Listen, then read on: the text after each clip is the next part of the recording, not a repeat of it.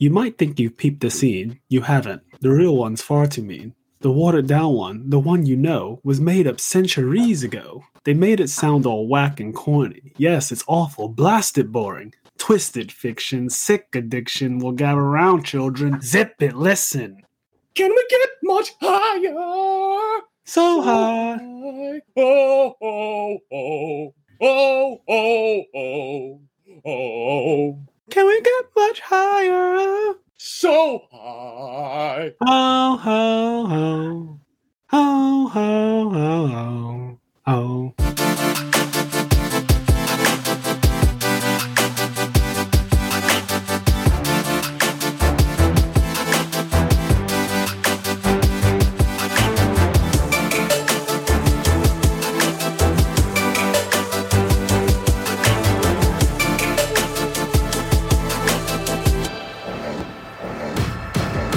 All right. Welcome back to the I Am Nerd podcast, guys. I'm your host, Freyway. I'm here with my I'm going to let you finish. I'm going to let you finish, Oh. Frazier, but I just want you to know that the I Am Nerd podcast is the best podcast of all time. Uh, I all right. So we are here for episode 18, and we're randomly going to be talking about Kanye West this episode. That's Um, right. As well as a bunch of other random things. I feel like this is kind of like a general discussion episode that we're doing. So Kenny brought up that he wanted to talk about, I guess, the Donda album, but just Kanye West in general, and I thought that that was a great idea, even though it's not necessarily a nerd topic. But You know what? Allow me to interject and defend it. okay, go ahead. I think it is a nerd topic. Okay. Also, I get it. It's not anime or video games or comic books or any of the other nerd shit we've previously talked about. However, there is a such thing as music nerds. Now, I'm not going to sit here and pretend I know anything about C minor or B major because I don't. But I can geek the fuck out over music, and I know Fraser can too. yes, And we can talk and geek out about music, I think, just as much as we can about anime. And I think that there's probably a lot of people that are also in the Kanye West that also happen to like Attack on Titan, right? I don't think those two things are mutually exclu- that's exclusive. true. We exist. We like both. we exist. Yeah. So I think this could be an interesting topic for anybody out there because what you're listening to is two nerds nerd out about something. Just because it's not an anime or a video game doesn't mean it's not the same type of content. True. And I think you might enjoy it anyway, even if you don't listen to Kanye West. That's my defense. I, I fuck with that. I mean, first of all, if you don't listen to Kanye West, you know, understandable. Music is subjective, but you probably should be listening to Kanye West because he's one of the greatest artists of all time. I'm just gonna throw that out there right now. Um, I know his music has changed a lot over the years, but that's just kind of like the beauty of him. And if you can't tell by now, I am a Kanye stan, so he can do no wrong for me.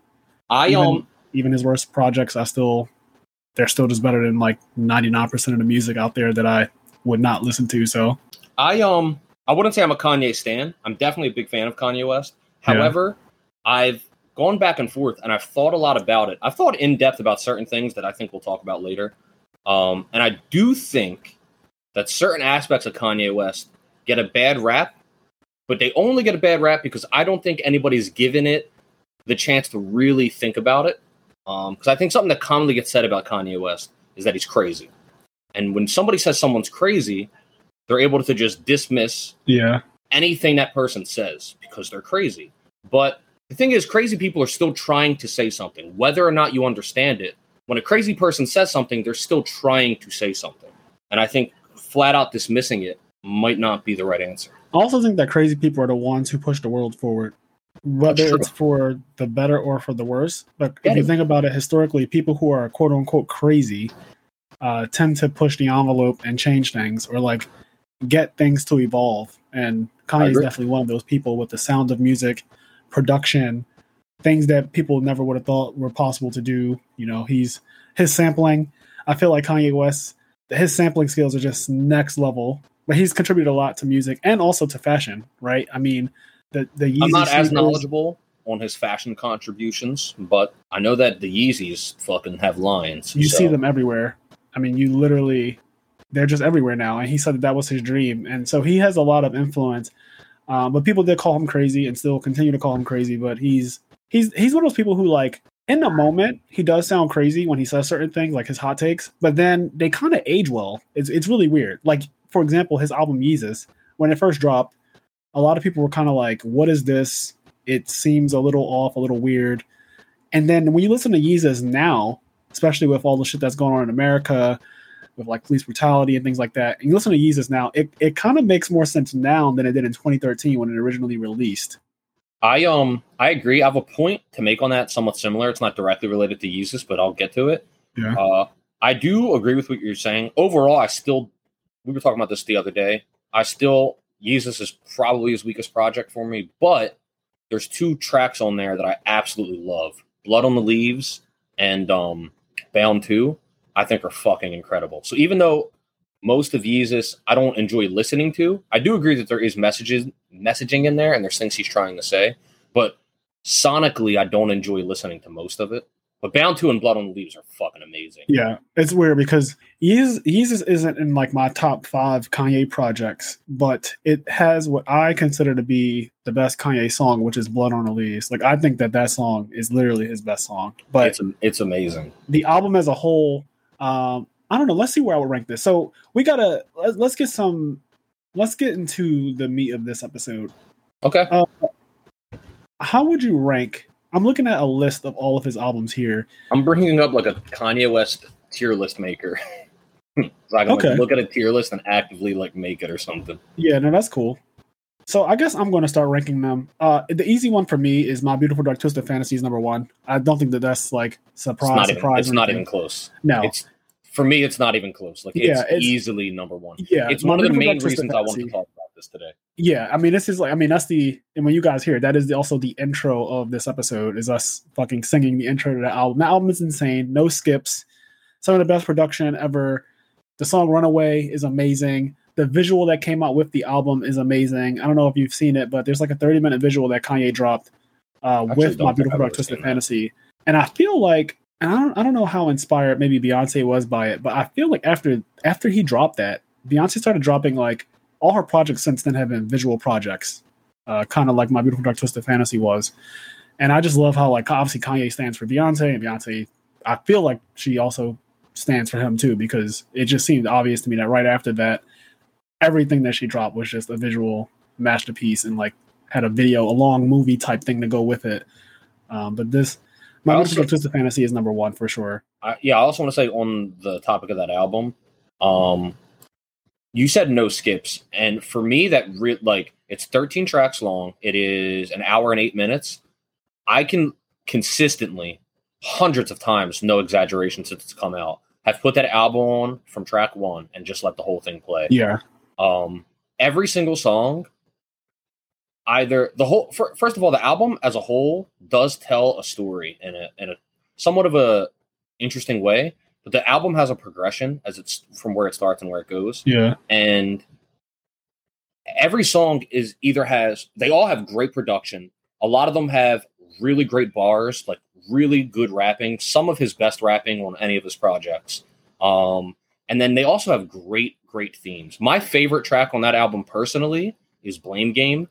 And I love that because of the Chris Rock skit. Oh my god, the Chris Rock skit at the end. But if I can go into a small tangent, uh, Blame Game is one of like his most emotional, I think, written songs. You can hear and feel the pain in that song, and it's one of his most relatable songs, I think, because almost everybody has been in a relationship and then you've also have broken up, right? Like nobody, most people aren't with the first person they fell in love with. And you get in arguments, you play the blame game, and it's like two people that really care about each other, but you guys are so close that you end up hurting each other and you blame each other for things you don't even really necessarily mean to. It's just like a really emotional song, and I think really t- like I think it's a really vulnerable song, and it's Kanye at his most vulnerable. And then also when you look at the outro to the song, the Chris Rock skit that you mentioned, it's a it's a hilarious skit. But I think a lot of people might gloss over the fact that you're listening to that skit from Kanye's perspective as if he's listening to the woman he loves and she's he she's listening to a guy talk to her and how everything he's done for this woman and this other guy is sort of gaining from it. Like he's currently in love with this woman, and this other guy is like, "Oh my god, like Kanye leveled you up, like you bought me a watch, thanks." And you know, like he's actively listening to like the guy that he's being cheated on with, you know, just rant. And um, I don't know. I just think it's a very vulnerable song, and I and the lyrics, the singing, the chorus, the skit, the whole song comes together to just be fucking incredible. I'm gonna pull up the lyrics to Blame Game because I. So one of the things that I always do is I like to sing a lot. If anyone knows me, they know I'm a little fucking jukebox. But I'm going to spare you guys on the podcast any of my singing outside of our ridiculous intros.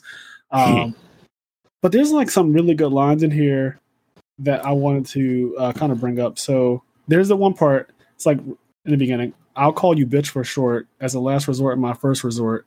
You call me motherfucker for long. At the end of it, you know we both are wrong. I like that's like the pretty much the opening of the song, and I just love. I don't know something about that. I just love it so much because it explains how you get into an argument with somebody you really care about. Obviously, we've all been there, and you say some really fucked up shit. Like you just And- go, You only say the worst things to the people you care about the most. oh, absolutely, Like because you know them the most. it's it's yeah. Yeah, it's actually really good. I call as a last resort and my first resort. I call you bitch for short as my last resort and my first resort. Like immediately, that's the first thing I do to disrespect you. And uh yeah, but at the end of it, we know we both are wrong. It's just really good. I don't know. I don't know who writes all of Kanye's music. I know he doesn't write all of his raps and stuff like that. But my take on that, and then we could have a whole discussion about that as well. But like, I don't really care honestly when it comes to music. Who is writing the music? Like, I agree. it doesn't Nobody. It's only in rap. Now here's the thing. For me, it, dep- it depends on what kind of rapper you are. Yes, I agree. I know what you're But it's-. It is only in rap that anybody cares about the writer. Yeah. We all know Beyonce probably doesn't write forty percent of her no, music. Rihanna doesn't write all her music. Beyonce doesn't write all her music. Yeah, singers don't ever get the whole "you didn't write this." It's only rappers. And for me, if it's like, if I found out Eminem didn't write his raps, Eminem would be worthless to me, right? yeah. Like Eminem would be worth, or Kendrick Lamar. If Kendrick Lamar didn't write his raps, yeah, he's certain rappers rapper- pride themselves on being lyricists, like J. Cole, Jay Z, Kendrick, Eminem. Like they're lyricists. They pride themselves on being lyricists. So it only makes sense that if you're going to pride yourself on being a lyricist, that you wrote the lyrics. Yes. Whereas Kanye, he's more so just about the the music as a whole project, and he does write. He just doesn't write all of it. And I honestly, like you said, I don't really care specifically what he writes because it was still his vision. He he still chose to include those lines. Like that entire project is what he put together. You know what I mean? And it's like this is the message I'm sending. So Yeah. Yeah, no, I I 100% agree. I um also think that the way Kanye delivers his lines is really good. It's really art, you know, artistic like the way he says certain things. Um it's just cool. There's this there's all types of play. He laughs sometimes in between bars to kind of like bridge them Yeah. together. It, it's I don't know, it's just it's just art. All of it's just fucking art. And you don't necessarily have to be the person who wrote the music to uh to appreciate. it. Also, like obviously his production quality is insane. And even if he's not the person, I know there's a lot of other producers that he collaborates with. So it's not just like Kanye produces all of his music either. But that's the thing about music; But it's a bunch of different the people. lead brain on the producing. right? yes, Because he knows Kanye West- like. Kanye West is Kanye West because he was one of the best producers. Yeah, Like he made he made uh Big Pimpin'. You know what I mean? Like he Yes. made that beat. an iconic beat that when it comes on, everyone knows exactly what it is. Yes. But yeah, so we're gonna move on talking about some of the uh, some of his other albums, but um, we'll most likely cycle back to all of these albums at some point. But yes, Blame Game.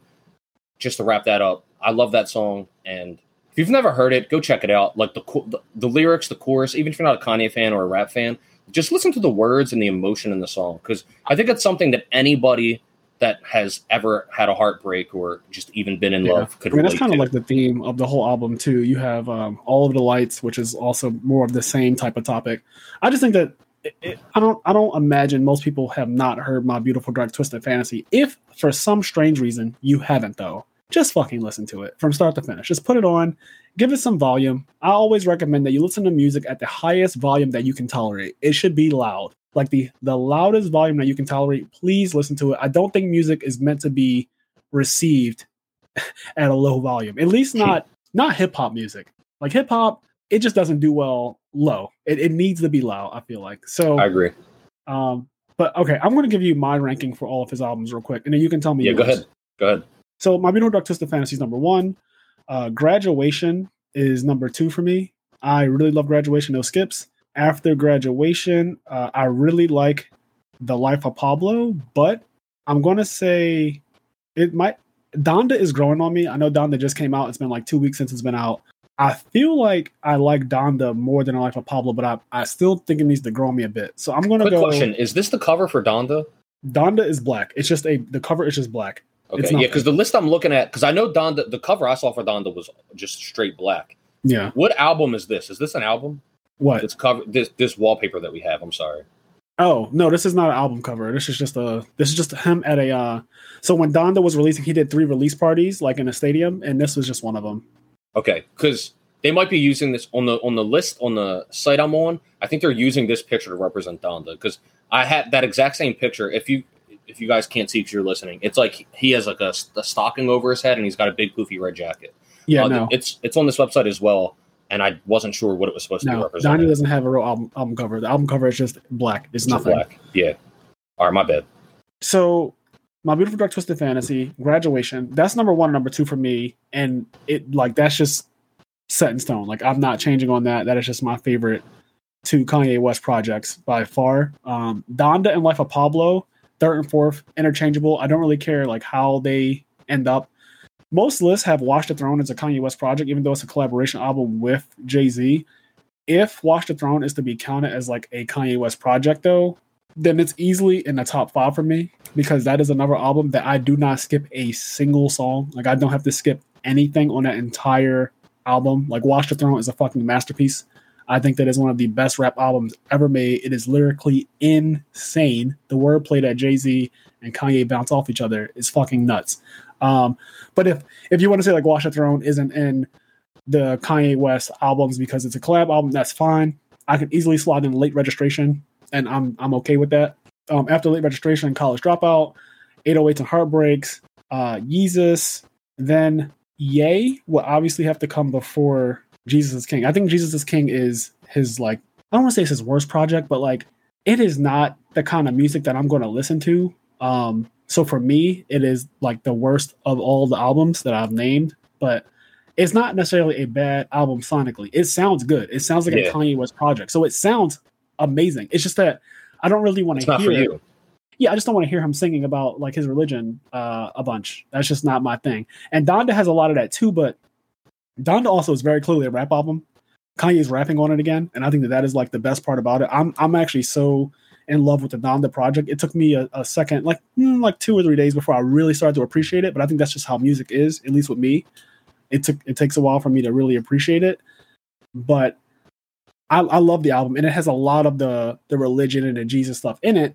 But somehow Kanye has managed to like merge the sound that he's always had and evolve it and merge it with his new sound, which is like all of the religious stuff. And it just comes together fucking nice. It's just nice. It's like it's like Ultra Light Beam the album, and I think Ultra Light Beam is one of the best intros to a Kanye project it's a good intro. it's ultra light beam is so good like it's to the point where whenever i'm with my friends sometimes we just break out into ultra light beam and we all just start fucking singing it like out of like out of nowhere we'll just start doing the entire opening of the life of pablo just for no reason but yeah that's my ranking i think i got everything kids see ghost i don't really care about like that's these seven song like albums if you want to call them like Ye and kids see ghost they're just whatever like i don't really care about them they're so far down on a list the main ones are like My Beautiful Dark Twisted Fantasy, 808s and Heartbreak, Graduation, Late Registration, College Dropout, Watch the Throne, Yeezus, The Life of Pablo, Donda. Those are like the main ones. Kids See Ghost and Ye and Jesus is King. Those are like I, I don't I don't really care. Like I just really don't care about them. There's good songs on all three of them, but I don't really need like I don't need any of those projects, honestly. Word. Um, okay, so I'm gonna jump in. Uh, first of all, I'm gonna say that I have not listened to Jesus is King.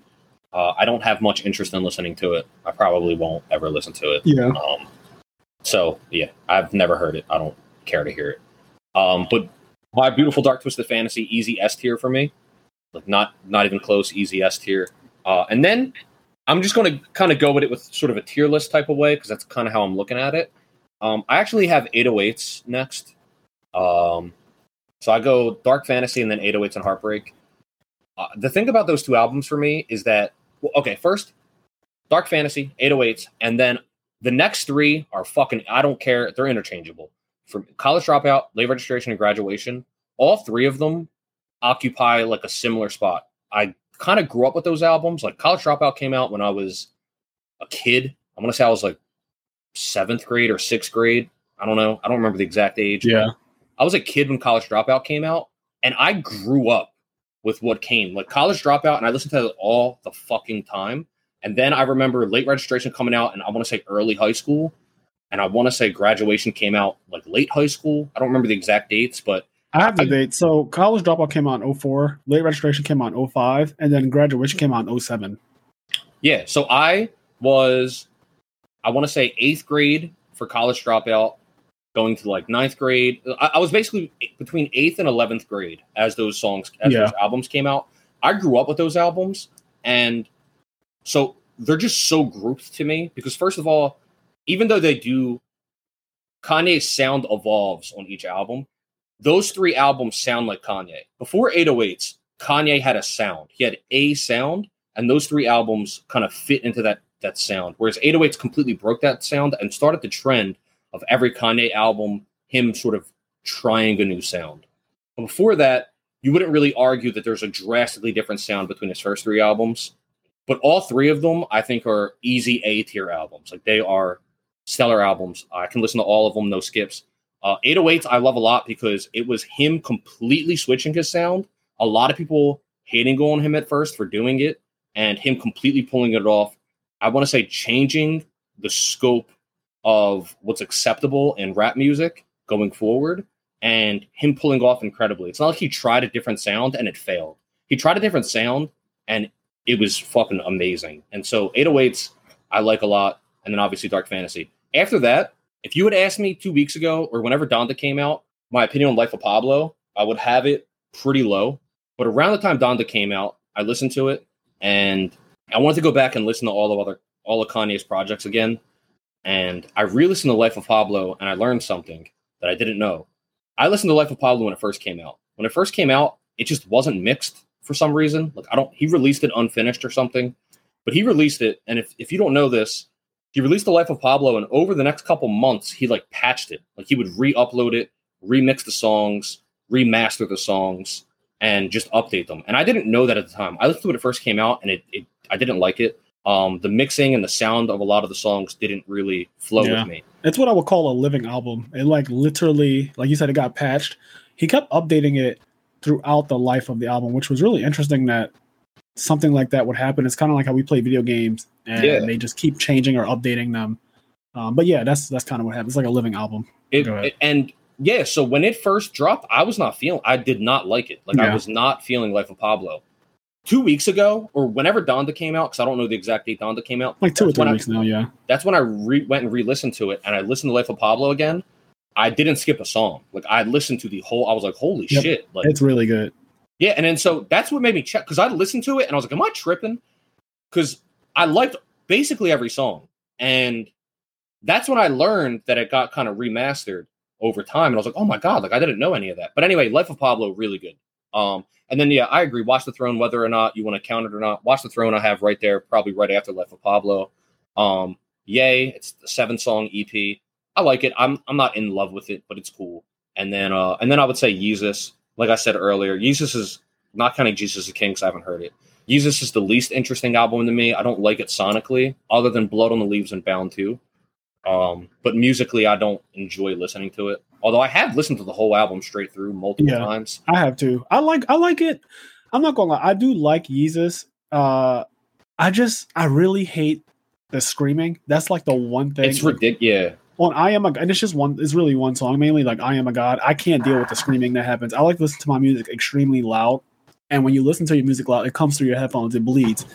And people sitting next to me, like if I'm on a train or if I'm on a on a, a plane, um, or if I'm just out in public walking around, the idea of he literally, first of all, I don't want to hear someone screaming in my ears, period. So to, and then imagine like other people looking at me while they hear that shit coming out of my head, like what the fuck are you listening to? yeah, it's ridiculous. But the album does have a lot. Like "Hold My Liquor" is amazing to me. I can hold my liquor, but these bitches can handle me. Like I, I love it. Like it's so good.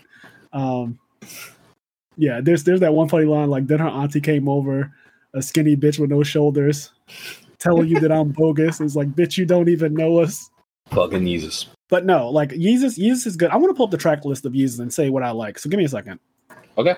Yeah, I um like I said, I've said it multiple times now, but while he's pulling up the track list, not that the pod not that the audio version of the podcast will hear this part, but So, okay, oh, there you go. I'm gonna go through the track list real quick.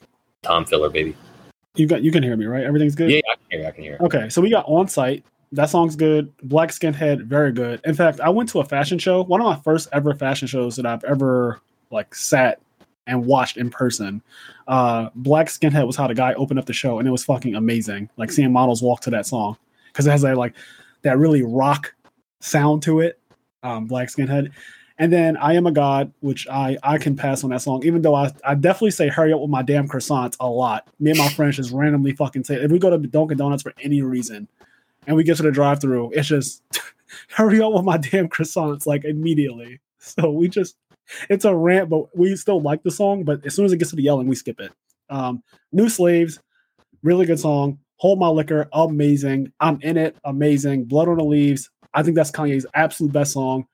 Uh, Guilt Trip, another really good song. Send It Up, good song. Bound 2, good song. So I like everything on this album. I don't think I have a single song that I like would skip. Um, I guess the thing is, damn, this album, this album is just so.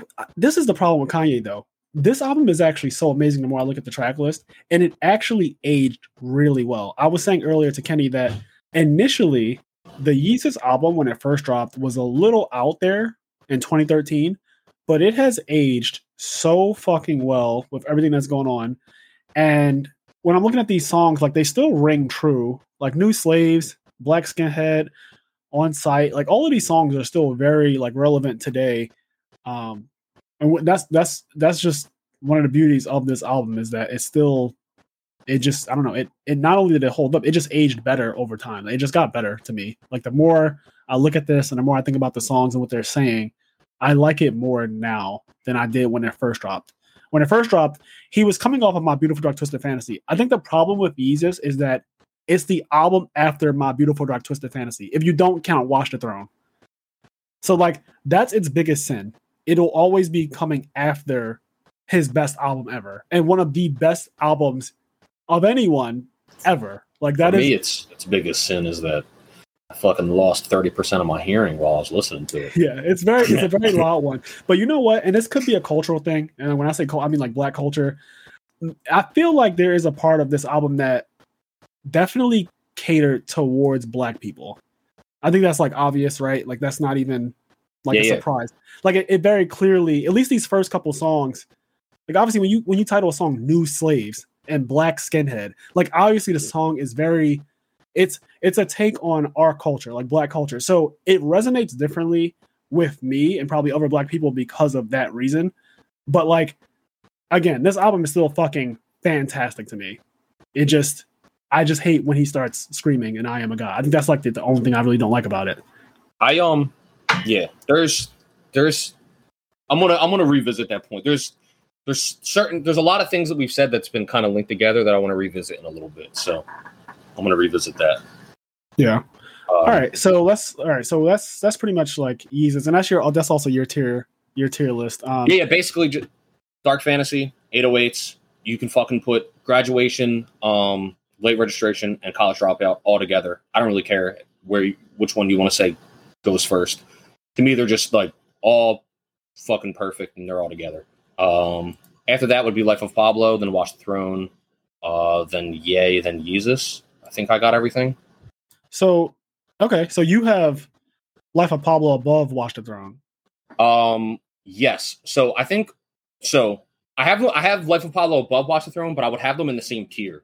If that Okay. makes sense. Okay, They're okay. in- that's fine. They're in the fine. same tier, yeah. but I have Life of Pablo above, and I'll say why real quick. Life of Pablo, I think, is a better vibe album. Um, I can listen to Life of Pablo, and it's just like it's got a really good vibe all the way through. Like it's a chill album. yeah. Um, I like the way it sounds a lot. Lyrically, it's not his best work. I don't. I don't think it's really close to his best work yeah, lyrically, yeah, I agree with that. but that. it sounds really, really good. Whereas Watch the Throne, he's fucking spitting, and Jay Z is also spitting. yeah. Um, it's very lyrical. Because of those lyrics, it's more of an exciting album. So if you want to sit down and relax, Um, it's not a good album for that. Yeah, I mean, I don't know. There's there's songs on there, but uh, it, obviously, the thing about music, it's very subjective. you ain't sitting down and relaxing to Neighbors in Paris. not you calling the neighbors in Paris.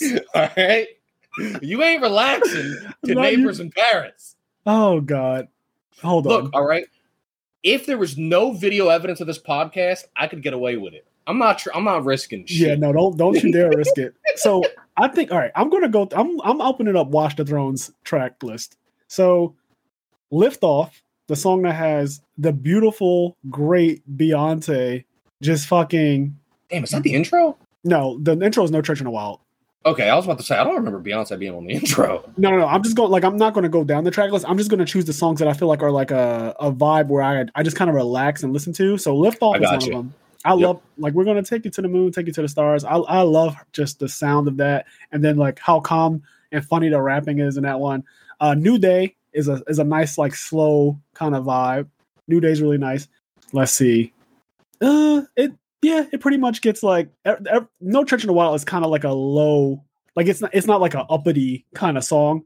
It's definitely more on a low brow type of type of vibe with No Church in a Wild. But after that, yeah, Otis, obviously, niggas in Paris, obviously, like those songs, gotta have it. That's my bitch.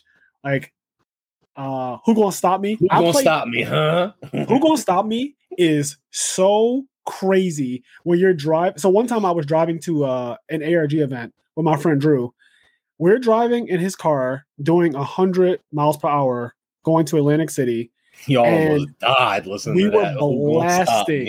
Who gonna stop? I'm just being honest. Like he was doing hundred, like straight up hundred, and I was I was happy he was doing hundred because for for mind you, there was no one on the road. We we drove there. It had to be like six a.m. when we left my house in Philly, and literally no one was around. This is the only reason we were doing the fucking the absolute most on the, on the road. But whatever. Uh, we we blasted Watch the Throne, and when Who Gonna Stop Me came on, when I tell you that that song when you're driving extremely fast and blasting it, it just does something to you. I don't recommend this to anyone. I don't want to get anyone hurt, but it is an experience. Like it's it's a fucking experience. Let me just say that. Who gonna stop me? The loudest you can handle and the fastest you can drive. I know Listen, sounds fucking Frazier wild. made mistakes, so you don't have to. Okay, Yes. just take his word Yes. for it. Oh, so good. But wait, here's the thing I'm confused about. Watch Hit the me. Throne. I feel like this this album. I feel like it's really long, but I'm looking at this track list and it only Nah. has twelve. Watch the Throne is not long.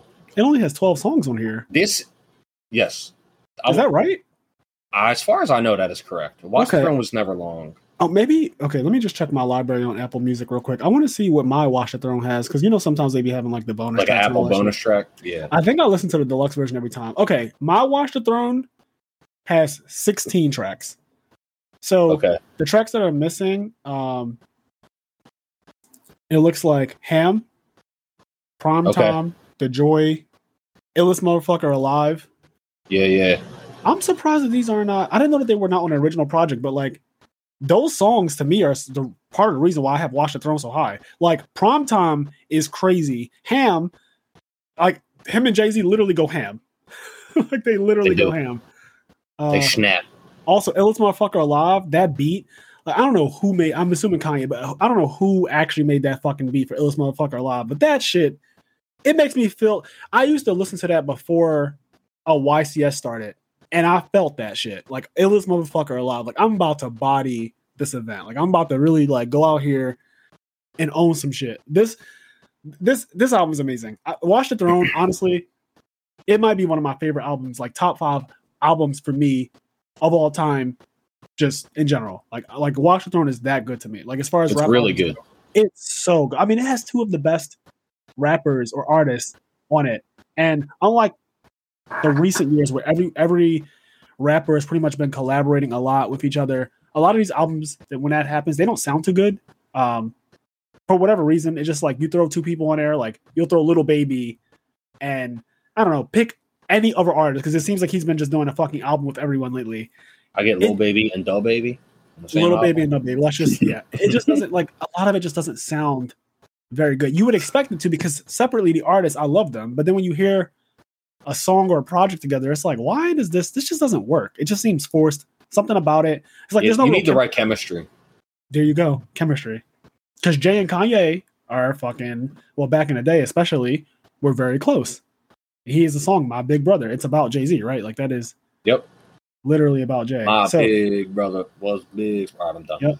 Um, So- so I mean, there's chemistry between them two. So when they made an album, it wasn't like I'm just making an album with the other artist who's also super hot right now, and we're just going to Yeah. form our sounds on each other. It's like no, I've been producing for Jay for a decade, and or like however long, I've been producing for Jay for a very long time, and we've been cool for a very long time. So there's natural chemistry there. It's not just like I'm just choosing this artist who's hot because little like Lil Baby and DaBaby and all those like they're obviously right now some of the biggest names in music.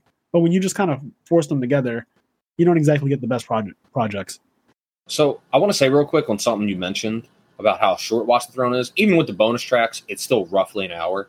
That's one of the things that's holding me back on Donda. So now I've only listened to Donda once. I haven't listened to it more than once. Part of the reason why I haven't listened to it more than once is that album is two hours long. And not only is it two hours long, it's just a slow album. Um, I haven't been able like when I listen to it, so I, I want to say that first of all, I do not think the the songs are bad, but none of them. I won't say none of them, but seldomly was I captured by them. Like they were just kind of on, and they didn't really bring me in. Like they were very sort of just. I don't know. They were just kind of on. Um, the songs didn't really bring me in. Um, and then at one point I was like, "Man, this album is still going." Like, it's really it's long. two hours long and i just was kind of bored by it like i didn't wasn't all that interested and then there is one thing uh, in the album that very much annoyed me did he not tell because this album has a lot of features did he not tell them that this album was going to be censored? so that's very jarring so yeah, the album is censored. There's no cursing on it. And, and when uh, jada kiss starts spazzing and Jadakiss gets censored every other second it's like it feels really jarring Yeah. Um I I don't know. I actually don't know the answer to that question. Like, did he tell them that it was going to be censored? I highly doubt that. I highly doubt. Yeah that's what i'm thinking I think he wanted them to go in and whatever raw emotion, whatever raw lyrics they they decided to put out into the world. I I think he wanted that to be authentic because when you tell somebody before they write or before they are featured, however the process works, I'm going to censor any curse words or anytime you say nigga or like whatever, right? If you Mhm. tell them that, I feel like that affects the creative process because I would write around it. I would just write. So if Yeah. you tell me I'm going to censor you, I'm not going to use those words at all. Yes, yes. But I kind of wish I get what you're saying, Yeah. but I wish he did tell them because I think a lot of these rappers are creative. So, for example, They are creative enough to do it. Yeah, creative enough to do it. My favorite song on the album is um, "Jesus Lord." Jesus Yes. Lord is the album is the song featuring Jay Electronica. Jay Electronica fucking spazzes, and he doesn't get censored a single time because he doesn't curse. I feel like he might have knew told Jay Electronica, like, "Hey, right? you know what I mean?" I Because feel like not every yeah. I, I feel like not everyone knew, and clearly some people did know. yes, I'll even say this as a as kind of like proof of that, or something to substantiate that claim. Uh, Chris Brown got taken off the album except for some background vocals that he does on one song. Yeah, I heard he was angry. I didn't know the full story, but I heard he was like spazzing about that. He was very angry. But have you heard, so Chris Brown leaked his actual verse that he was singing on, and he's just talking about drugs and sex and crazy shit. I mean, it, it doesn't fit Donda. So when you listen to Donda, the album. Yes, when you listen to Donda, you can very clearly tell what kind of album this is. It is. It's not the uh, fuck a bitch, kill a nigga, get money album. It's just not that. But Chris Brown was very clearly in that bag, or like the I'm sleeping with a bunch of women. Um, I want her and her. It, it's very like his verse was just that. It doesn't fit. And then the same thing with Soulja Boy. Soulja Boy's uh, uh, verse got cut, and when you listen to it, it's also on the Big Draco's guns ablazing, just a, a bunch of nonsense that kind of like it will fit on a different project, but not this one. It just It doesn't fit, go yeah. With a vibe. So I think Kanye cut those two verses because they literally just don't go. Um, yeah. yeah, But yeah, that being said, I do wish, I do kind of just wish these people he worked with, he just let them know because yeah. Because what what there's no harm really in telling them, hey, the vibe for this album is this. Uh, so like, can you keep it in this pocket maybe? Yeah, because I think if you told Jadakiss the LOX as a whole, I, I, I know I said Jadakiss multiple times, but on Jesus Lord Part Two, something I thought was odd about that, by the way, Jesus Lord Part Two, which is the last song on the album, at least on the version I have. I don't know if there's a deluxe version.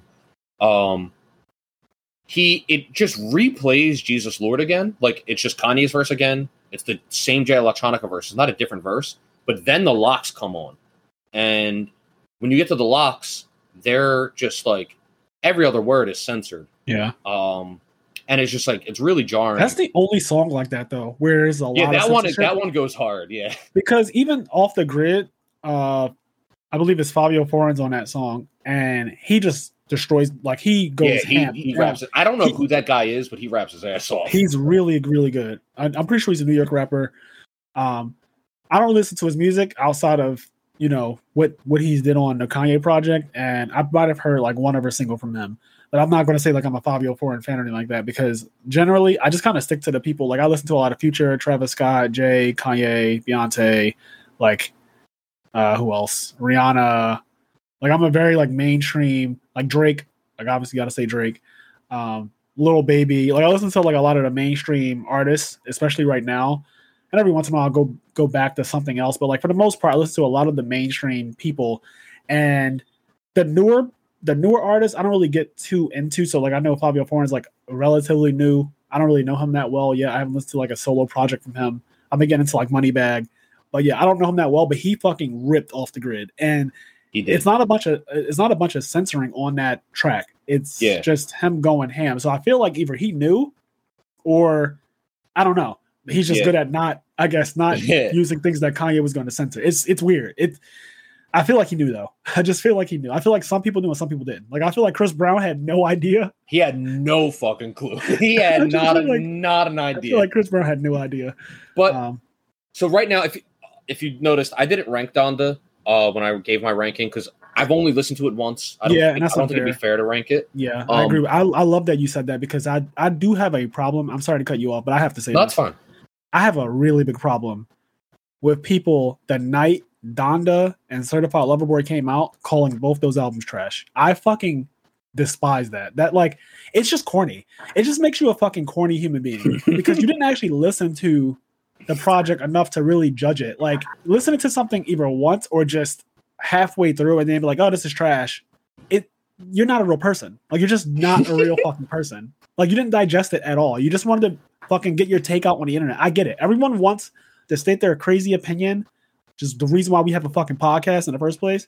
But True. like, I just think it's one thing to like state an opinion, but it's really it, it you don't do yourself justice and you definitely don't do the artist any justice when you just say things like that without actually taking the time to take in the art. Like you did not Digest it, take in the art the night it came out. You listened to four songs off of Donda and four songs off of Certified Lover Boy and said this is trash.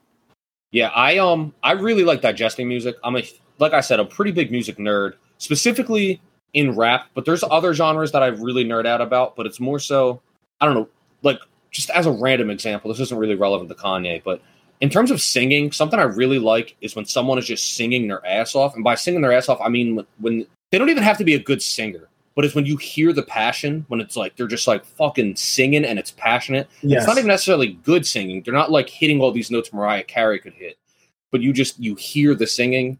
Um, shit like that gets me really excited. Anyway, in rapping, I really like digesting the the beat, the songs, the story. Um, and I can admittedly say I've only listened to Donda once, and so I don't want to rank it yet. Uh, Yeah. But my initial impression, my first listen impression, was that it didn't capture me. I was kind of bored, and it felt really, really, really long. It's his longest project. Most of his projects are between like forty and seventy minutes. Yeah. This is this is like a uh, an hour forty, I think, hour fifty it's very so- long. it, it so it's hard to listen to a second time, right? So I will I will get around to listen to it more, but it what it mainly did was make me sort of amped up and excited to go listen to all of his other shit, which is what I did like right afterwards. I went and just listened to his whole catalog again and just was been spamming it and kind of re fell in love with the life of Pablo because like I said, I wasn't really feeling that until recently, uh, based on my initial first listen, however many years ago, I think 2016 or 2017. Um, So, so yeah, can I give you a guide to Donda then? sure. Uh, I love Donda. Like I said, I listened to it a lot in the last two weeks. The first week it came out it's the only music I listened to the entire next seven days until Drake dropped his album. Then I Side note, to- I'm sorry to cut you off. Just in case anybody doesn't know, and you're like, "What the fuck even is Donda? Why does Kanye make random?" Donda was the name of his mom, so yes. That's why the album's called Donda. If you don't know, Kanye's mom passed Yep. away a couple years ago. So if Uh, I had to give a guide to Donda, because like there's a lot of good music on this, I do think that some of it can go. Uh, but the very first song, delete it. The the like the very first when you start the album, you can listen to it the first time. Like I listened to it the very first You time. mean the heartbeat called- one? The, the- yeah, the Donda chant where it's just someone saying Donda over and over. Delete that shit. Do you know what don't that though? Right? I, I do know. I know Yeah, everything about it. It's literally his mom's dying heartbeat. It's also the number, like how long she was alive. Like they say it that number Yeah. of times. It's that whole thing. I get it. It, but it's so that's great. That only person who appreciates that is Kanye, though. That's like, true. That's true. That shit is weird and kind of low key creepy to anyone else. So great for Kanye on the Donda chant. it is Uh, like emotional and interesting, but it's it's not. You know, you don't really want to listen to it. No, it's not something that I ever want to hear again. I heard it once. I will never, I never want to hear that again. So, Donda Chant, I say start off, delete that. The the first song on the album is actually Jail. Jail is the first Yeah, song, yeah. and it's the one with Jay Z. Jail's fucking amazing. Um, so I think listen to Jail. Uh, God Breathed is pretty good. Off the Grid is insane. Hurricane, I think, is the best song on the album. I like another song more, but I think Hurricane is actually the best song on the album. It's the song with the Ooh, Weeknd. that's an interesting take. For some, go ahead, keep going. Okay, so Hurricane, I think is the best song on the album. Like musically, the Weeknd and the production is next level. The Weeknd's voice, I mean, just he just The Weeknd's one of my favorite artists. He sounds beautiful on this, on Side this note, song. My favorite song on um, The Life of Pablo is "Fuck My Life" featuring The Weeknd. Wish I would go ahead and fuck my life up. Can't let them get to me. I love that song. It's so Uh, good. I'm such a Kanye fan. But yeah, so Hurricane is absolute nuts. Praise God has Travis Scott on it. Another song, and I think it has a uh, Baby Keem. Uh, Travis Scott is one of my favorite artists. So Praise God is a is an instant win for me. Uh, the song Jonah is amazing. So at this point, I have no skips after Donda chant. It goes jail, God breathe, off the grid, hurricane, praise God, Jonah, okay, okay. Okay, okay is my favorite song on the album. Like right now, it, in my I change my favorite song throughout the my period of listening to me listening to an album. But right now, like if you ask me what song on this album do I like the most, it's okay, okay. I fucking love it. I love Lil Yachty's part. I love okay, okay part one and part two because there's a part two on it. There's a couple part twos on this album. Yachty ripped this fucking song. I don't know. I didn't know Yachty could rap like this. I, I just didn't know he had it in him. but there's a bar where he says like, "Tell you a story with a bad ending because I'm not a Seuss," and he says like, he I don't know. I don't even want to fuck it up. He just goes in. The way he delivers the lines is crazy to me. Okay, okay is nuts. So another no skip. Uh, Junya. This song I like a lot. This is more of a playful type of song. It's just like Kanye constantly saying Junya Watanabe on my, and that's a that's a fashion designer. A lot of people I feel like don't really know Junya Watanabe. So like, I am really big into fashion. So I see it every time I'm shopping on SSENSE or Mr. Porter or Barney's or Saks. Like the, when I sort by designer, I always see Junya Watanabe and I always look at the collection that he has. But like, I've never actually purchased anything from Junya Watanabe. I just kind of see it and it's like, okay, it's like interesting, but not my thing. And now Kanye is about to make this fucking guy's work some of the hottest fucking fashion out there. I'm sure. Like everyone's probably It's just about to go up in prices like Yu-Gi-Oh Oh, it's about to be so big. But that song is really good. I don't think it's like crazy. It's just like that. This is where it starts to get kind of like, all right, whatever. Believe what I say though, right after that is nuts. It's the song that samples Lauryn Hill. And that Kanye's song a is, huge Lauryn Hill fan. he is, but who isn't? Lauryn Hill, Miseducation of Lauryn Hill is one of the best albums of all time. I'm pretty sure it won album of the year. It's just a fantastic album. So who doesn't want to sample Lauryn Hill every chance they get? But he samples Lauryn Hill on Believe What I Say. Also love the little there's like a guy that kind of comes in and does some poetry and it's really beautiful on Believe What I Say. And it, it, you know, him him being uh divorcing from his wife. I feel like Kanye is speaking to that situation in this song, and it's really cool to me. Uh, so that's believe what I say. 24 is also good, but it's very religious like. It's very, I don't know, that kind of church sounding music. Remote Control though with Young Thug, amazing song. Moon, amazing song. Heaven and Hell is another kind of church song, but at the same time, Heaven and Hell has the beat to it is so good to me that I just never skip it. I actually love it. But then when I, when I listen to the lyrics, like the lyrics of that song are actually very, uh, again, like theological, you know, on Yeah. Heaven and Hell. But that's what you would expect from a song called Heaven and Hell. I want to do a quick side note. Um, because you and me have like, I don't want to say dog, but we've said multiple times like Jesus is a king is our thing. Uh, I just want to state like I, if it's not clear, I am not. I personally am not religious. I just not religious at all. That said, I've not. Kanye has always had religious songs. I Yes. think Jesus Walk is a great song, for Yes. example. And Ultralight Beam. Ultralight Beam is also a great song. Just because I'm not religious doesn't mean I can't listen to a religious song. I just don't want to listen to a gospel album. Yeah. I can listen to a rapper rap about his religion. Yes, this is different. Donda is But- not the same. this is not a gospel album. Like this Yeah, is yeah. just No, no, not- this, is this isn't a gospel album. yeah, and like I know that's what you're saying basically is like we don't really listen to Jesus is King. Like I'll I really won't listen to Jesus is King pretty much anymore. Like I like two or three songs on it, but I don't even really go back to them. It's just not my thing. Um but Donda is really a hip hop album. Like it is that that also the amount of features he has on there's so many features on his album. Yeah, it's a hip hop album that just happens to be themed around Christianity. Yeah. Um, but it's not necessarily gospel rap. Yeah. So after Heaven and Hell is the second song that I that I kind of just delete. Donda. It's kind of funny. So both the songs that have Donda in their name, I just don't care for. Uh, Donda chant and Donda song 15. I just don't need because the song Donda, it's not really even a song. Uh, so I just I just pass on that one. Keep My Spirit Alive is good. Very emotional, like a very emotional song. Can if you lost someone or if you if experienced loss, it can bring tears to your eyes. Honestly, just the singing in that one. Uh, Jesus Lord, we already said. Lyrical masterpiece, Jay Electronica.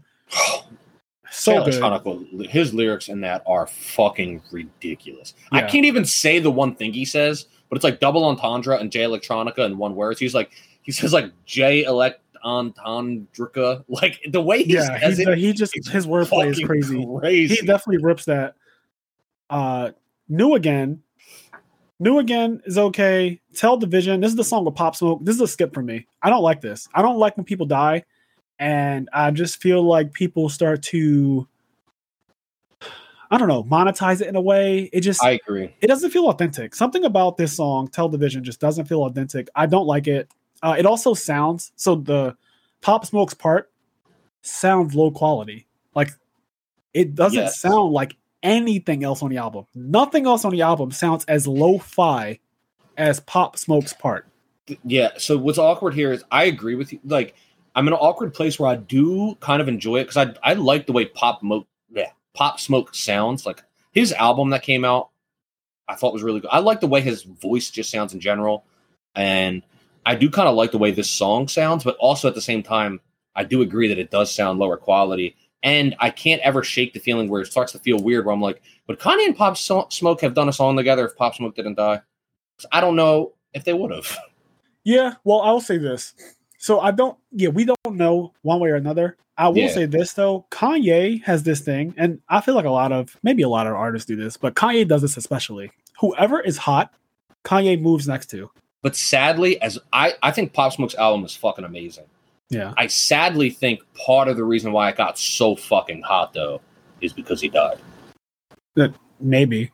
I don't really have uh I, I don't I don't really have an opinion on that. I mean that could be the case. I did like the songs that he had that were mainstream, Welcome to the Party, stuff like that. Like those songs are really good songs to me. I think that he had a crazy trajectory. I thought he was going to be really big, but I- I unfortunately agree. his life was cut short. So RIP to him. Um, I I, have no idea Yeah, we're just what would have happened if he got to continue rapping. It's just really sad that his life was cut short. But my original point, like Kanye, whenever someone is hot, any artist, Kanye will find his way next to that artist. And he will, I don't want to use the word use because he's also making you big by using his platform. Like you're on his platform, it makes you big too. And if Go he ahead. can't get you, he'll get an imposter, aka Desiigner. Well, he gets both. Because Desiigner on the life of Pablo, Desiigner goes first, and then future is on the song right after that, which is crazy because you you you might not even realize You, you don't. You, it's so hard to realize. They sound so similar that you actually might not realize that when I first heard it, when I first heard it, however many years ago, I just thought they were both Future. Yeah. And then I found out it was Desiigner, and I thought they were just both Desiigner. And then I found, and then I was like, I don't know what's going on. It's yeah, it's actually he, get, he got both of them, which I thought was really cool because that's a Kanye thing to do. But Desiigner back in 2016, he had that song Panda, which was like the number one song in the country for a while. He was really hot, and Kanye not only used the song for the life of Pablo, like he remixed it or whatever, but he also just made it like like really big and put Future right next to it, which is that's just a, a Kanye thing to do. Like he put two artists that sound so similar. It's like it's like putting Michael Jackson in a Weeknd back to back. It's the same thing. Like they're literally they sound so similar. Obviously, the Weeknd is inspired by Michael Jackson, but they sound so similar. If you were to put them back to back, it's the same concept. But Kanye just does that. That's his thing. Like if you're hot, he's gonna find a way to be on your project, and he's gonna find a way to bring you into his project because he knows what the streets want to hear. Like he knows the artists. Like Fivio Foreign is hot in the streets. Like Travis has been hot in the streets for a long fucking time. Uh, when Drake back in 2014, when Drake was like beefing with Meek Mill, Kanye was like fucking seen at his concert standing Drake. It was really weird. Um, there was all types of stuff. There was all types of like Simpsons uh, memes of Kanye drawing on the chalkboard, like in the beginning of The Simpsons with Bart Simpson about how much he stands Drake, and like he was talking about how he's such a big fan of him. And now, obviously, they're they're beefing or whatever that nonsense is. But at first, because of how hot Drake was, Kanye was really infatuated by him, and that's just his thing. It's just like what he does. But yeah. I don't knock him for it because you stay hot by staying next to hotness. Like that's kind of what you do. He's getting older. He's like 40 something, 44. And it, it- you know, it makes sense that if you want to stay hot, you got to also know what what are the kids like right now because the kids are the ones who make things hot. Like it's not us anymore. Like we're past the age where, you know, like me and you are not going out to the clubs and making I'm too sexy, way Hey. too sexy. Like we're not. Hey. All right. I'll go out there.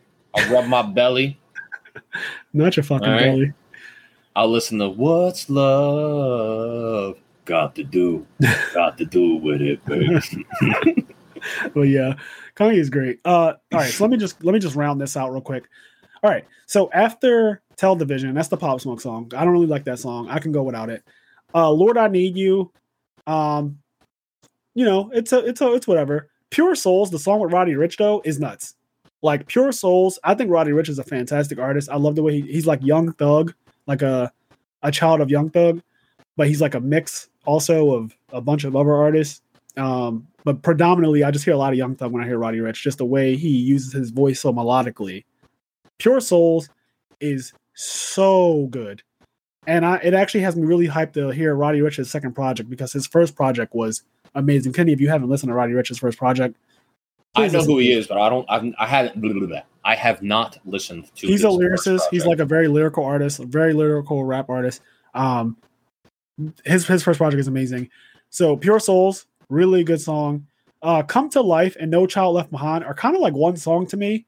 It's it's fine, but I feel like those two songs will sound better if you heard them in concert. So when you hear like that whole "He's Done Miracles on Me" thing for the Nike commercial when they had the girl Sha'Carri Richardson, yeah. uh, it was a moment. Like when Donda, before Donda was released, and you heard No Child Left Behind, and the guy Vory, who's featured on this album, mind you, four times, his voice is also insane. He's the guy who's singing like the main chorus um, of No What did you say Child Left Behind. was?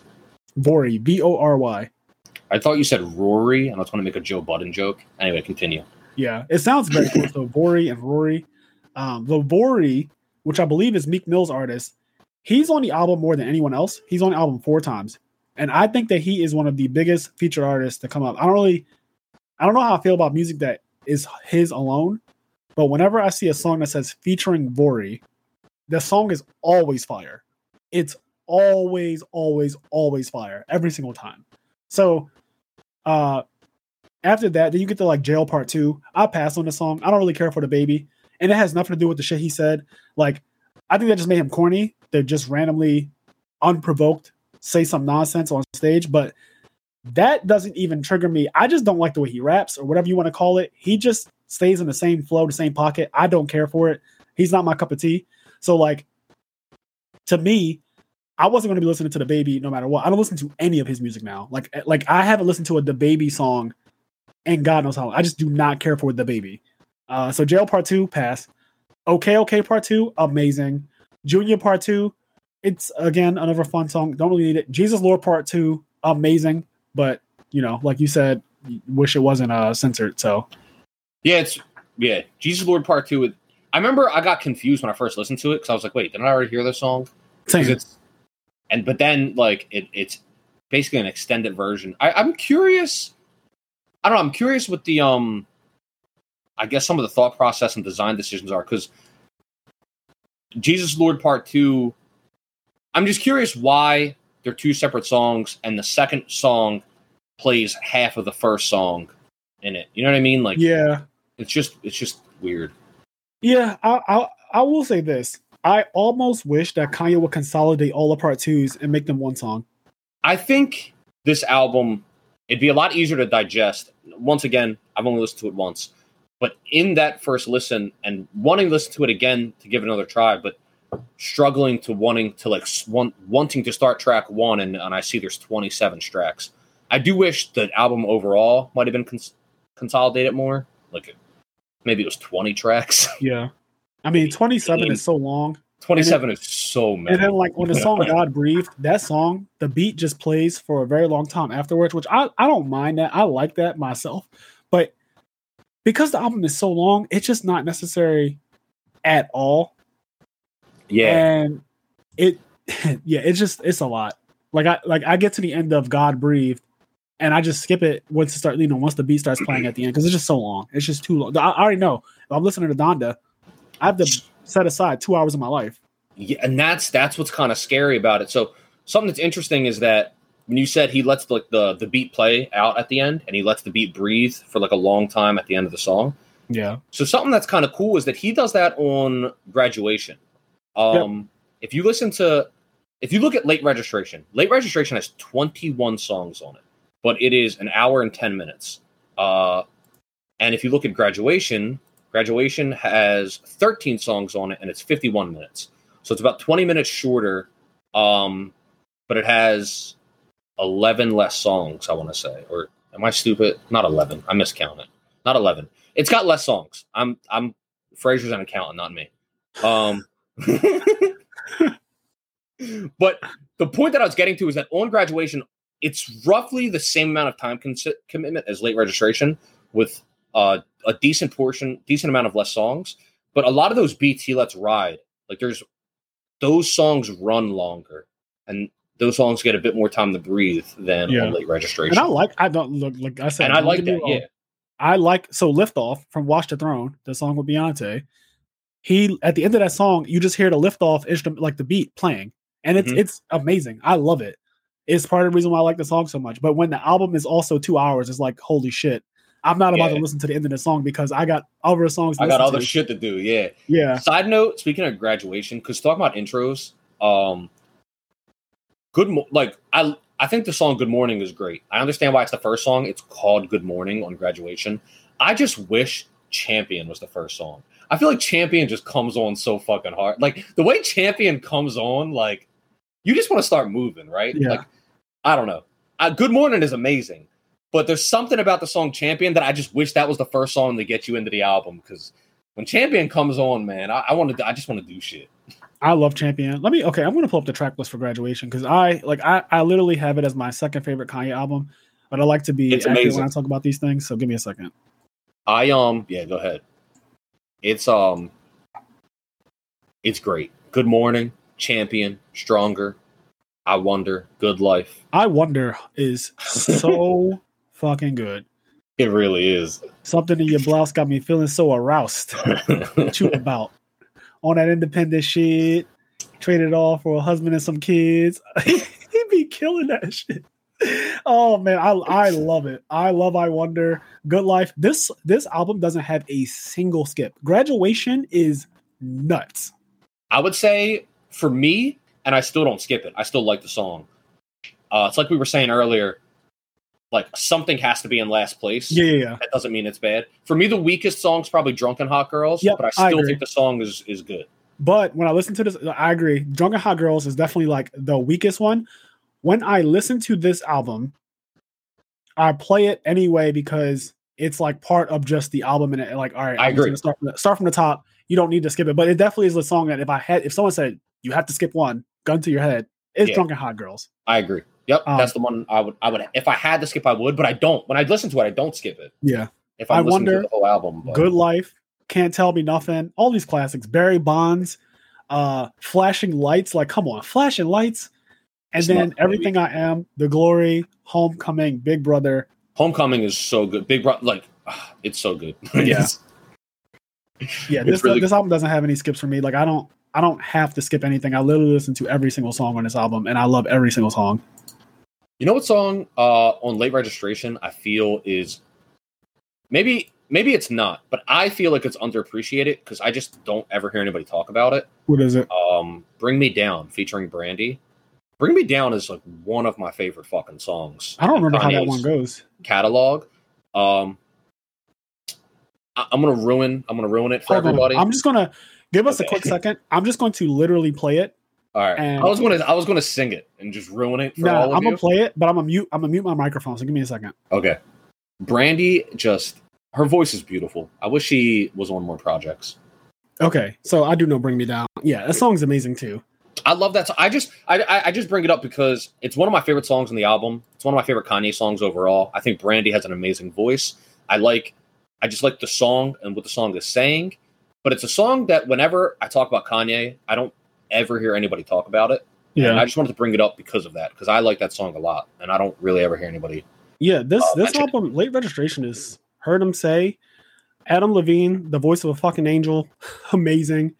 Wake up, Mr. West, touch the sky, so good. I Touch the remember the- Sky, my introduction to Lupe Fiasco, and he fucking kills it. yes. Also, I remember the videos for like a lot of these songs. Yeah. Gold Digger. Can I just say real quick that Lupe Fiasco, what made me, first of all, other than the fact that he just raps his ass off on that song, what made me a fan of him, as you guys know, I am nerd.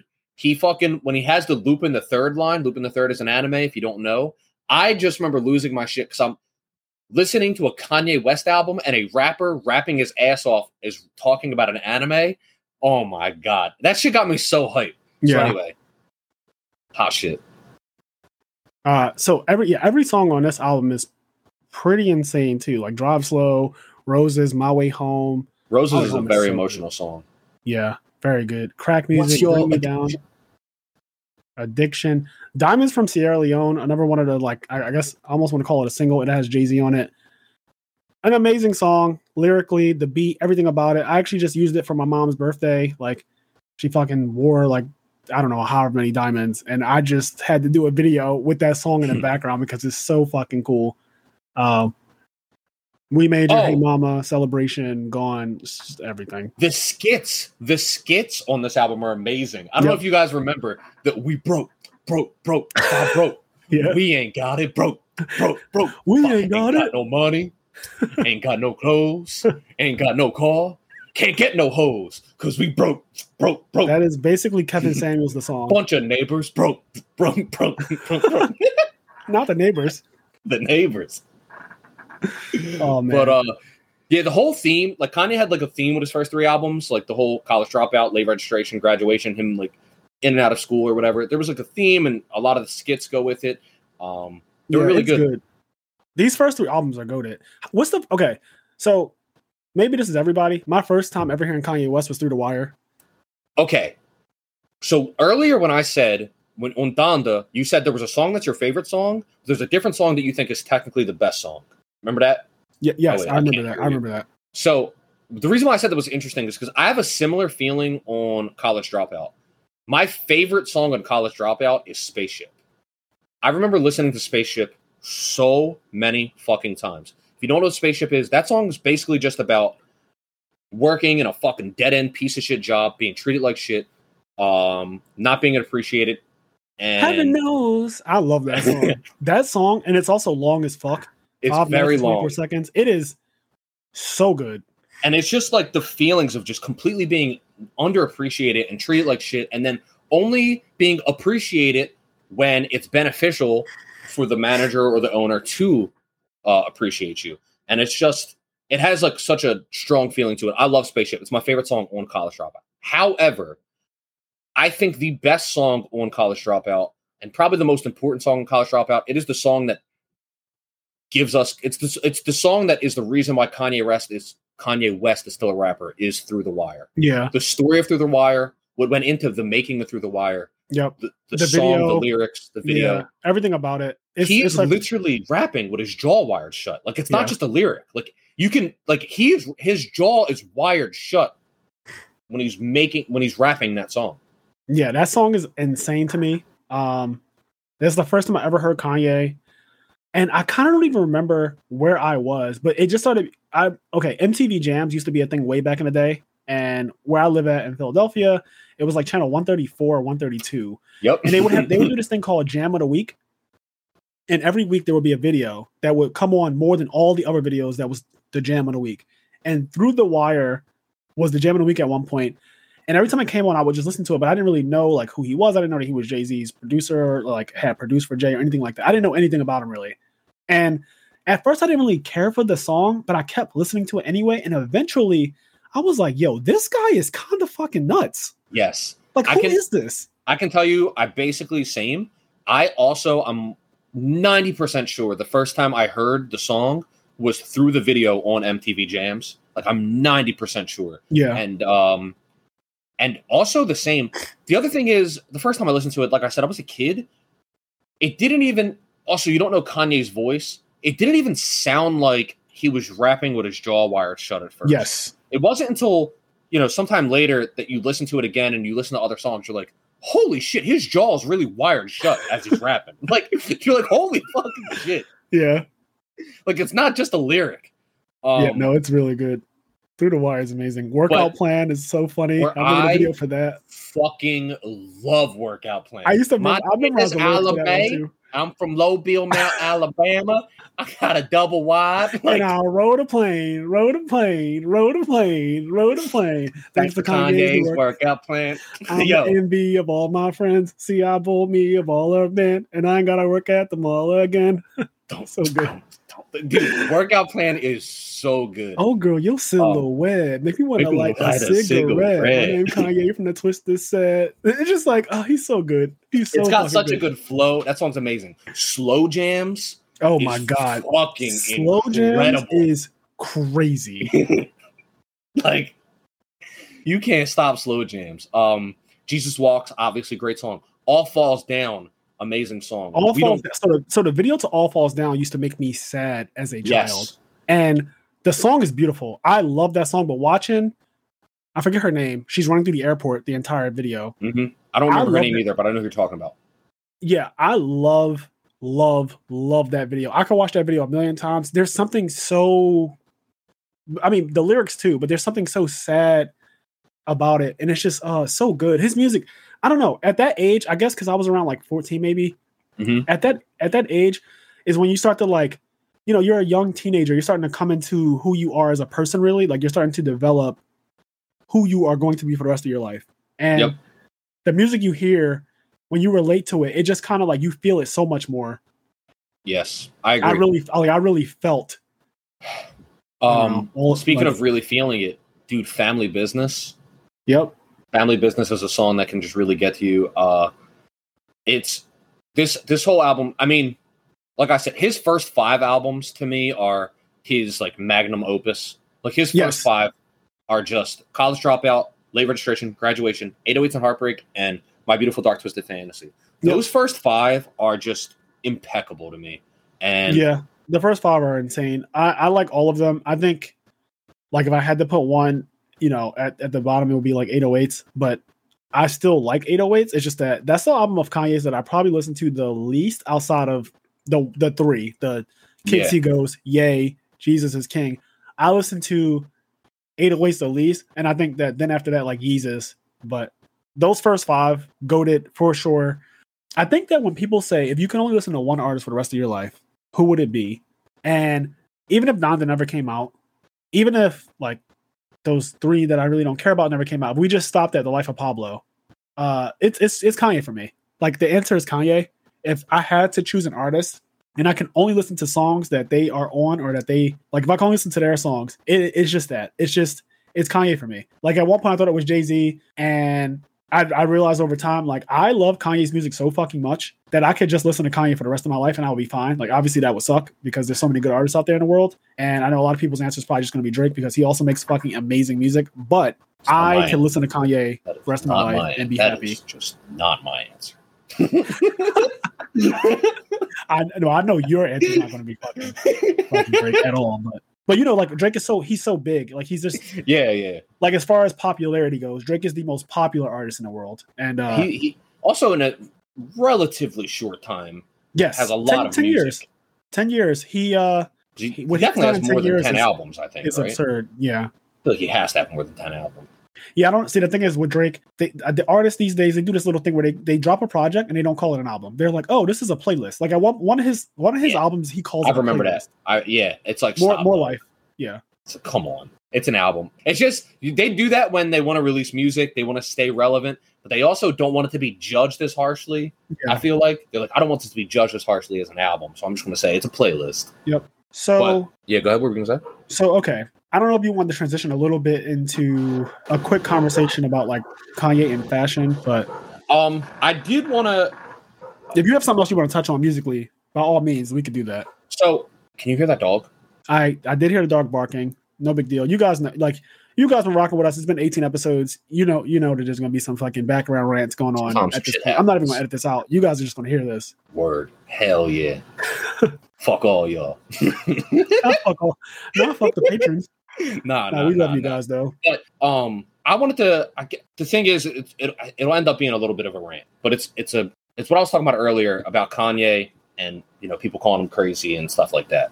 Uh, and it has to do with this controversy and, and things like this. I wanted to talk about the the Taylor Swift thing. I think he gets disregarded a lot for being crazy, and admittedly, he is crazy. He says a lot of crazy shit. He's got a huge ego, and he goes off on a lot of things. And I know kind of the start of people like really hating Kanye West was the Taylor Swift in- incident where Taylor Swift wins like a VMA or whatever. I, I don't fucking remember. Yeah, I think it was a VMA. And he goes up and you know, you guys all know I'm gonna cut you off, let you finish. Beyonce had the best video of all time. He was stated as the abomination of Obama's nation. Kanye West gets a lot of flack for that. He ends up disappearing for, I want to say, a year or so after that and makes My Beautiful Dark Twisted Fantasy. He's basically kind of blackballed from Hollywood. People aren't talking to him, aren't listening to him, whatever. He gets kind of shunned out of the limelight. Yeah, And in that, he ends up making, in my and Fraser's opinion, his best album. Yep. My Beautiful Dark Twisted Fantasy. And there's a lot, and it's one of the reasons why I'm going to just call it Dark Fantasy. It's one of the reasons why Dark Fantasy is one of his best albums. There's a lot of pain in there as well as ego. When you listen to this to that album, there's a, a ton of pain and a ton of ego clashing. It's one of the first, I think it's one of the first real instances where you see Kanye's like bipolar is in that album. And it's not as blatant and he doesn't say it. But to cycle back, I want to kind of defend Kanye in the Taylor Swift moment. And it's something that people don't talk about. Everybody talks about his ego and how selfish Kanye is and how rude he is and all this other stuff. However, I don't think the moment was selfish or rude or driven by his ego at all. Something people seem to forget when they call him egotistical and selfish is that he didn't go up there and say, I have the best video of all time. He said Beyonce does. And whatever his relationship with Beyonce is, here's what I think happened. I think, and he's never publicly said this, but I think Kanye felt that what happened there was racism. I think that he felt yes. that a black woman made one of the most amazing songs or greatest video of that year or all time, and she got shafted for once again another white girl. And I think he went up there and maybe he didn't word it correctly, maybe he didn't do it right, but he went up there and he spoke his mind and he fought for what he believed was right. Whether or not you think it's right, he went up and fought for what he believed is right. And a lot of people argue that they would do the right thing when the time comes. And I think most people don't. Whether or not you think he did the right thing, he believed he was doing the right thing. And unlike most people, he went up and did it. And although he doesn't say it, if you look on every one of Kanye's albums, on things he's done publicly, race is something that plays a big part in, in his life and his music. And maybe Fraser knows. I don't know if this is public. I think something other than obvious things. I think something serious or I think a serious race related thing happened to Kanye in his past, uh, maybe in his childhood or whatever. But you can hear it on all of his albums, all the way to his first one. The song I mentioned earlier, Spaceship, um, he's talking about everything I said earlier about not being appreciated in like the workplace, all this other stuff. But also he says, "Oh, now they love Kanye, putting them all in the front of the store." And uh, Yeah. and like he talks about how he is the, the black worker and like he doesn't get appreciated or respected until other black people come around. And now he's their um their token salesman or whatever. Yep. Like he doesn't get appreciated until other black people are around.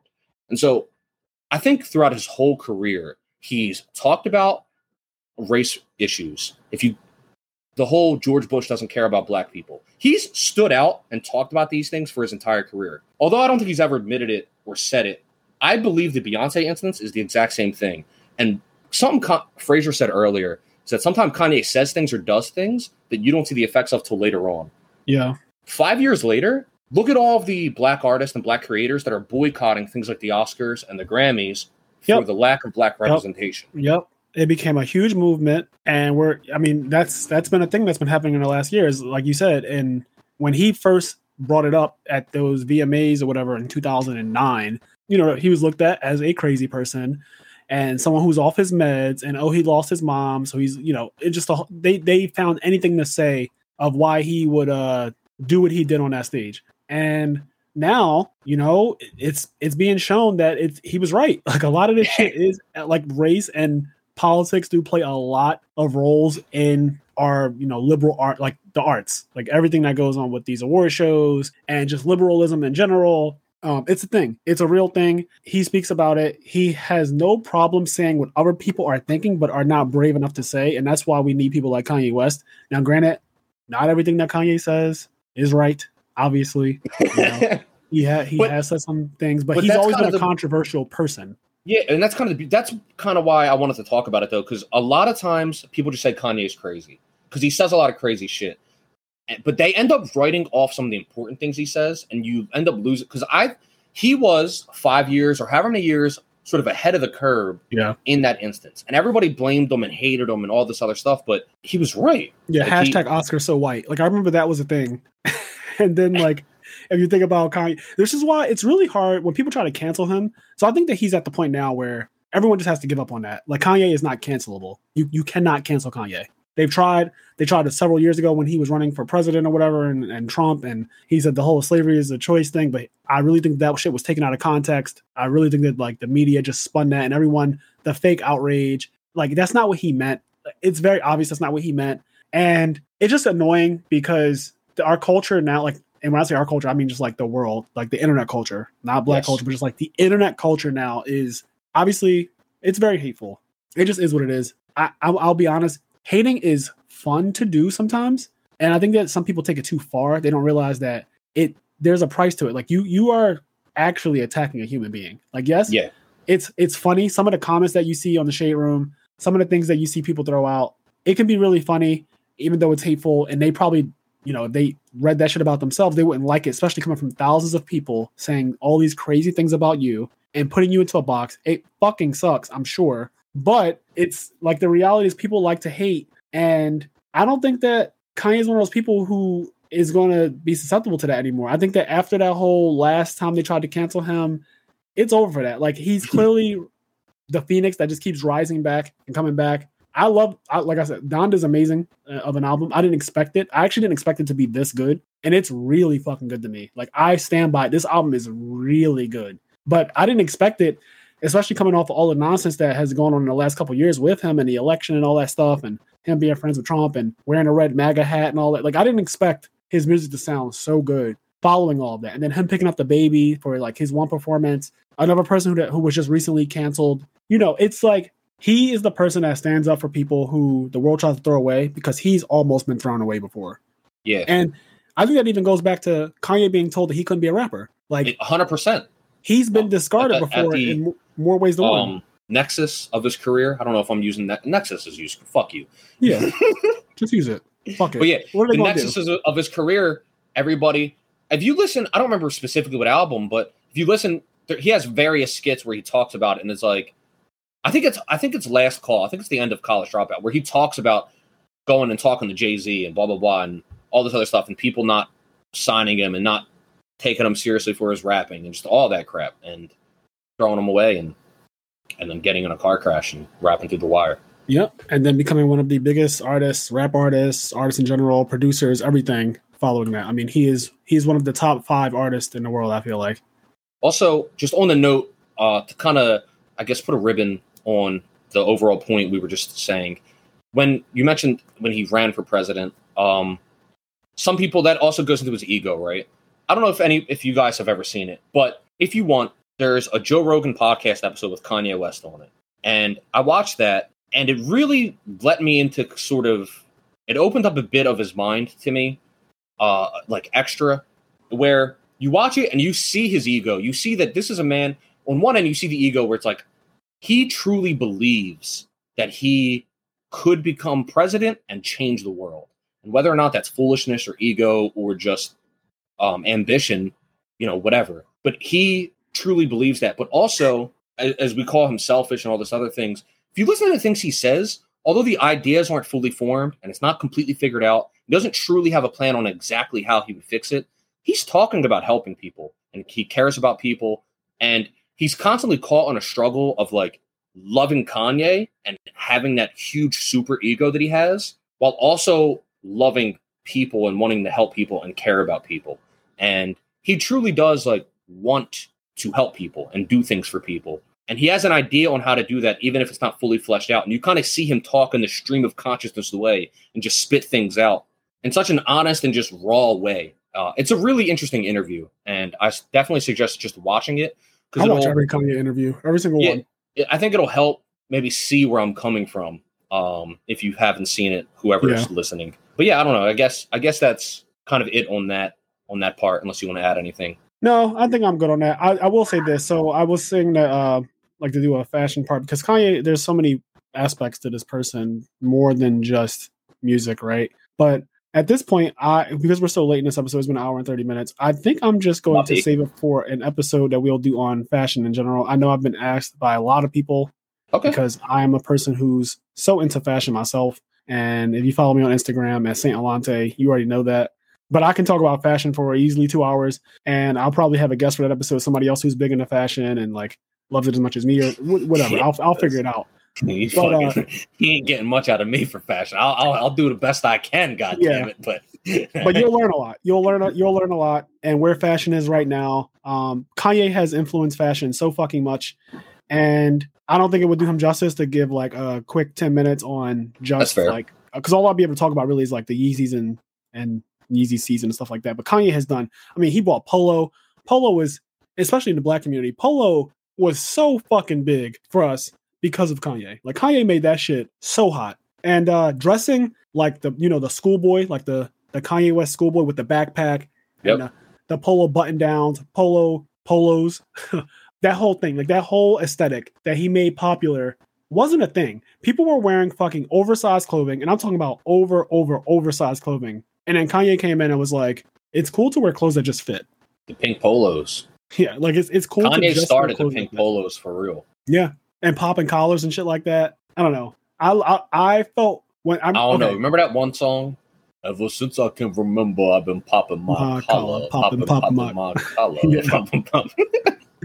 there was a period where walking around looking like somebody who was, uh, I guess, a nerd, right? So carrying a backpack, basically being dressed in a school uniform. There was a period where that wasn't considered cool, and yeah. Kanye literally made that entire look cool. So without me like wanting to look cool, because I was a Yu-Gi-Oh player and because I used to carry a bunch of books home from school and stuff like that, the look that I just naturally had every day that was always just what I wore became a, a cool look per se. I, my mom used to buy me a lot of polo when I was a kid. That was like the thing. But that became like the look at one point. It's just interesting that how influential he was in changing us from wearing long ass white t-shirts and like yes super baggy yep. jeans and Air Force white too. Yeah, but I I, I do want to I want to yeah we can cover that in the uh, in the fashion episode yeah, we we'll do that in, in the future. Um, I gotta figure out the right guest to bring on for that one because I do want someone else's. Uh, so we can nerd out about anything. Yes, we can. Yeah, like what this, this episode this, did was change the game a little bit. Now, did, now you guys don't know what to expect. It opened the fucking door to us. We can literally, like you said, we can nerd out on anything. This episode, we nerded out on Kanye West, and, and I, mean, I truly want to hear like any feedback at all on this episode because obviously this is a change of topic. But I really would love to hear what people think about this episode. It's quality. us nerding out about you know music and, and a person or whatever comparison to the other things we nerd, nerd out about. All right. Well, if you enjoyed this episode and you would like to write in to the show, please send your email to I am nerd podcast at gmail.com. We may read it aloud on the show. Also, I want to give a quick shout out to our patrons. So we have Connie, Austin, Leon, Xavier, Garen, Quest, and Hylian. Thank you guys so much for being our patrons on Patreon. Uh, guys, check out our Patreon, check out our YouTube. I am nerd podcast. You should be able to find us on both that same way. Is there something else? I feel like I'm missing something. I want to say something else here, but I Do we have any listener letters? Right, that's what it was. I think we might have one. So let us let me see. Let me see. Uh, Austin wrote in. Here we go. So Austin, and he's one of our patrons, so we definitely got to read this one. So he says, and this is about the episode we did with Ed. We were talking about Yu-Gi-Oh and Dragoon. Uh, Side note, once again, I already said it in that episode. That was my first time meeting Ed. That guy is really fun to talk to. He's got great energy. I can't wait to have Shout that out back. to Ed. Ed was fucking fun as hell. yeah. But uh, okay, so Austin says, I think my favorite Dragoon interaction is baiting its negate and then taking control of it with triple tactics. So, Kenny, I'll just, you know, I always do this with you. Yeah, baby. Triple tactics is a hundred dollar spell card. You can play three of it, and it says if your opponent activates a monster effect during your turn, you can then activate this card and choose one of these three effects. So the first so criteria it's a is quick play, right? Or I don't wait. I don't think it's a quick play. I think it's just a normal. so it's spell. just like a spell card, and it's so it's kind of like an effect veiler, but it's a spell card you can activate from your hand on your opponent's turn. doing no, do, you play it during your turn. Okay, Your okay, own- okay. My so, bad. so, like you play it on your own turn if your opponent used a monster effect on your turn. So like for example, if they have a dragoons on their side of the field and they negate your card, gotcha, they then use a monster effect on your turn. gotcha, gotcha. If they gotcha, use the gotcha. effect veiler or Maxx C, they also use a monster effect on your turn. I got So anyway, what it does is it has three effects. One of them is draw two cards. The, nice. the other effect is look at your opponent's hand, take a card from their from their hand and put it back in their deck. Forceful Sentry. And the other one is take control of a monster your opponent controls and it does not target. So it's Change of Heart, it's Forceful Sentry, And Pot and it's Pot of Greed. Yes. And and and the only activation criteria is your opponent plays like uses any monster effect while you're playing your turn. That card's banned already. It's insane. So that card is banned so already. he's Like, saying because uh, here. one of the things that can happen is you negate something with dragoon and somebody just goes triple tactics and take it from you and then they kill you with it. So he says, I think my favorite dragoons interaction is baiting its negate and then taking control of it with triple tactics. But for real, I have noticed the better decks tend to not have room for the card. He's really not annoying unless backed by proper back row. That's really the only way it can take out the top decks. So he's basically saying like Dragoon, while it is a really good card and triple tactics kind of counters it, it's kind of hard to get triple tactics in your deck because I don't know, Yu-Gi-Oh's just in the weirdest place where like you want to play cards from when you're going first, but then you also lower your consistency when you play cards. because yeah, Yu-Gi-Oh has become so combo heavy, it's harder to tech cards in. It is. And the, the weird thing is like that card, if your opponent doesn't use a monster effect on your turn, it's just that card. Like it doesn't do anything. Yeah. It has no effect. So like you want to play three of it if you're going to play it at all because you want to see it when your opponent uses a monster effect because that's when it's you know that's when it's strongest. But then at the same time, it kind of just fucking sucks when you know you have it in your hand and they didn't do anything. Yeah. If you go first and, and open triple tactics, that card does nothing for you. Yeah, and it kind of can make you brick. So it's it's very Yeah. interesting. It's like, damn, I went first, but the whole point of me going first is now lost because I drew triple tactics and they didn't do anything while I was playing out my turn, and I kind of bricked because of it. I don't know. It's just a weird thing. It's a very weird thing. And a lot of people, I shouldn't say a lot, but like some of the best players I've noticed are just not playing Red Eyes Dragoon for whatever reason. It's just not in some of the decks that are winning. And that can make the card also kind of awkward because then you're relying on just a hand trap to come out of their hand, which they might not have. So I don't know. The card is insane. It's a hundred dollars. It'll probably it's always going to be a good card because Yu-Gi-Oh just decided that it always wants to be a hand trap game now. Like I don't think we're ever going to go back to a non-hand trap world. But uh as long as people are playing 15 hand traps and shit like that, way. would you say? I said it doesn't feel that way. Like Yeah, it it doesn't doesn't feel feel like like we'll ever go back. Yeah, I don't know if we'll ever go back. So like because hand traps are so prevalent, uh triple And they keep making be a good more. card. Like They, they, yeah, keep they keep making more. new ones. Remember when it was just like Tragoedia and shit? I remember when it was just Valor, Maxx C, and Trag and Gorz. Yeah. And those were all fine. And now it's just like now there's one that negates graveyard effects. Now there's one that negates searching. Now there's one that negates I don't know everything. Like there's one that you discard and it makes for the next two turns every card that gets into the graveyard is banished. Like there's so many different ones. Nonsense. Fucking nonsense. All what are you gonna do? Whatever. It it happens. This this wraps up this episode of the I'm Nerd podcast. I hope you guys enjoyed this episode on Kanye West. Different different take. Let us know how you feel about this. All right, see you guys. So long, Gay Bowser.